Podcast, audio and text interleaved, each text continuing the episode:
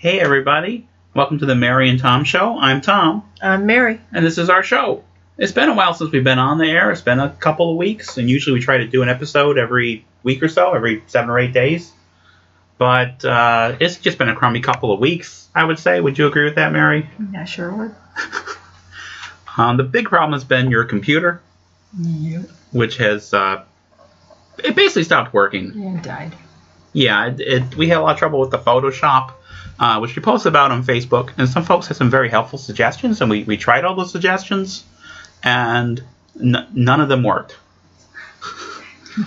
no, I mean, we kept trying like, oh, it's me this thing, and nope, it was not. And then we said, well, we're going to do a, a, a fresh, a reboot, basically, you know, factory reset, and that that also did not work. You got stuck in the boot loop. Yep.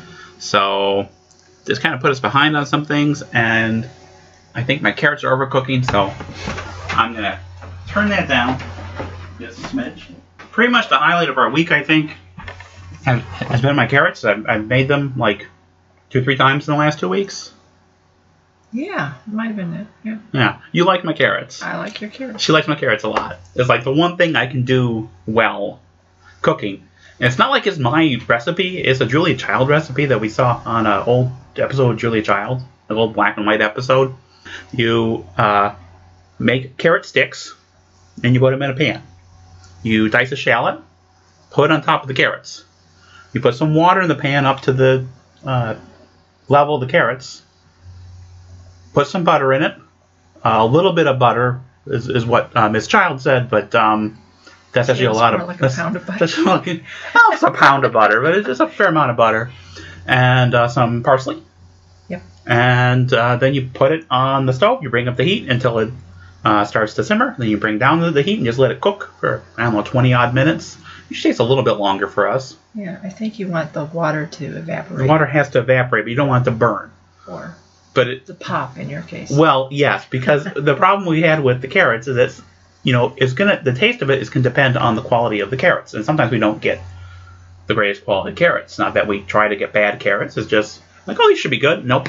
Uh, how how I decided to fix this is instead of water, I've been using Ver- Vernors ginger ale, and some of you might not be aware of Vernors ginger ale if you're not from like the Midwest. It is the best ginger ale. First of all, it has proven medicinal qualities you know, cure stomach aches and everything else. Those are the potatoes, I think. So those should be. I mean, they got cooked another. Whoa! What? Whoa! Yeah. What? What's going on? Mary just rescued the potatoes, which uh, that kind of proves why I just do the carrots generally. I don't try to do anything else. But um, put Vernors in it, and it it just the carrots are always going to be sweet, and uh, it's just delightful. And Vernors is the best soda that exists. I'm pretty sure this is a fact. You you have Vernors story, don't you, Mary? The guy you worked with. Oh, Bob. Yeah. It Bob's from Arkansas originally, and then Texas. He's been all over the world because he was a um, an engineer with um, I can't remember the name of the company, but they they work all over the world. He spent a lot of time in Southeast Asia. Anyway, he's never tasted Vernors. So he finally decided after he'd been here for a while, I'm going to try Vernors. He did, and then he came into the room where we were all sitting. You're trying to kill me. Oh my god. And, I mean, we didn't know what was going on. We, we thought maybe he'd had some bad food or something. And it turned out he's tried the Vernors. And no, we were not trying to kill him. And he just, you know, had no taste. No taste buds. or I mean, something. it might- I don't know. might be an acquired taste because Vernors is barrel aged, so it tastes very different than other ginger ales. Uh, Well, it used to be barrel aged. I don't know if no, it is it, it it says barrel aged on on the bottle. I'm gonna trust the good people at Vernors. Okay. Uh, the the secret story, secret origin of Vernors, uh, the story that I heard was that uh, so when the Civil War started, this dude in think Dearborn or anywhere Met- Detroit Uh, anyway, I don't know if he was in Dearborn, but he was in the Metro Detroit Yeah. area, he which was not a metropolitan area at the time. Well, yeah, I know that, but um, he had some ginger ale in a barrel and went to go fight in the, the Civil War, and so that's you know 1861, and in 1864, you know he comes back home, and the ginger ale's been there for all those years in that barrel, and he tried it like, wow, this is great. I'm I'm gonna start a soda company. I mean, not not, not exactly like that, but uh, it's it's great stuff. And that's yeah, it's, the- it's really strong though. If, if you're not a big ginger fan, you're not really gonna no. dig it because it's um, it's strong. but it, it really makes those carrots, I think. And yeah, it does. uh, you know, in, in, even with bad carrots, they're all right with the Vernors. Yeah. So, I'm able to kind of cover up my, my lack of culinary skill. No, you you do really really well, Tom. Stop that. Well, um, so yeah, you basically just cut the carrots into sticks and that, and, and I, I use my little Cutco knife for that, which uh, my friend the knife salesman uh, sold me. Uh, th- this is actually a funny story too. Um, so when I was in high school, there was this this guy Gabe that everyone was sure I was best friends with, and everyone just kind of assumed we were best friends, and I did not know him. Like I never met him, had never heard of him, and you know years later, my friends like, oh, you know, Gabe's coming back in town for a while. I'm like, who, who- who is Gabe? I think it was uh, it was Jamie. Was like, yeah, you're friends with Gabe, aren't you? Uh, our friend Jamie um, is kind of internet famous. He's uh, Rantasmo on YouTube, so you should watch his stuff. He's good. Anyway, um, He's very good. yeah, he's very good. Um, hi, Jamie. Um, so Hi, Jamie. so the first time I actually met Gabe, I was like, hey, apparently we should be friends. So let's let's and you're also married to my cousin. Yep. so we, sh- we should. she's not actually. Well, she's she's a cousin-in-law, cousin-in-law. Okay, we're, sort of. We're, we're sort of family, so we probably should meet. And he said, okay, I'll come sell you a knife. I'm like, all right, because he was a, a knife salesman at that point, and uh, he sold sold this knife, and that's how I met our friend Gabe. And uh, Gabe actually is also uh, does uh, podcasting. He has a podcast called uh, Interparty Conflict, which is like a D and D podcast with like DMing tips. So if that's your thing, you should listen to Gabe's podcast. So anyway, Mary's computer issues have been solved, so, sort of. In that we bought her a new computer. Uh, we did that yesterday. We went over to the store to get a computer. Yeah, and- he finally caved. Didn't care. I was trying to fix it. I know. I didn't. I know you were trying to fix it. For two days, you were trying to fix it. Wow. In the last two weeks, really, we've been working on it in one way or another. Yeah, but, But- I was pretty solid the last couple of days. Yeah. You weren't doing a whole lot of anything else. No, that was fun. Yeah. So went to go buy a computer, and okay, so the guy in the computer store was trying to upsell us basically because we were looking at this this laptop, and it was it had like a i3 processor, and he was like, "You don't want the i3 processor because that's only really good for checking your email and browsing the internet. You try to do anything else, you try to do an Excel spreadsheet, you try to use Photoshop, which is its problem originated. You know, it's gonna struggle. It- it- it's gonna struggle with it. You really want an i5." And I was like, I I don't know. The computers we have don't have an i3, and it turns out it's just a regular Pentium, Pentium, chip, uh, which is before the i3, and it kind of runs to Photoshop just fine. I'm pretty sure they wouldn't have like a, you know, three or four hundred dollar laptop on the market that did not handle Excel spreadsheets and Photoshop. So the guy was trying to upsell us, and we kind of like, you know, we're just gonna go to a different store. So we went to a different store, and at the store they had listed what all the processors were and, and how they worked. I was like, oh yeah, so this i3 is much faster than what we have already. It's gonna handle Photoshop just fine. So we ended up getting Mary a computer with an, an i5. i i5. Which- so, so maybe we should let the guy upsell us.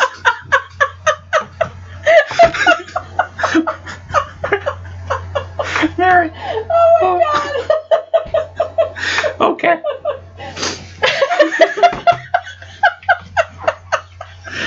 I think we all can agree Mary has the best laugh.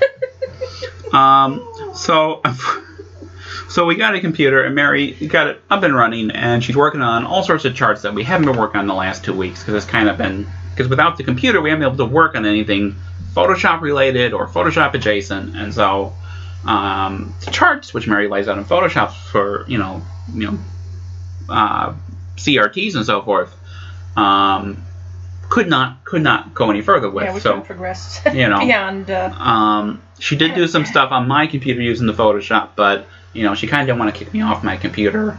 I, I guess I got. I love your computer. I don't love you my. sit in front of it all day long. That's not true. Um, Except when you occasionally get up to do carrots. Though, though actually being in front of that computer was was so.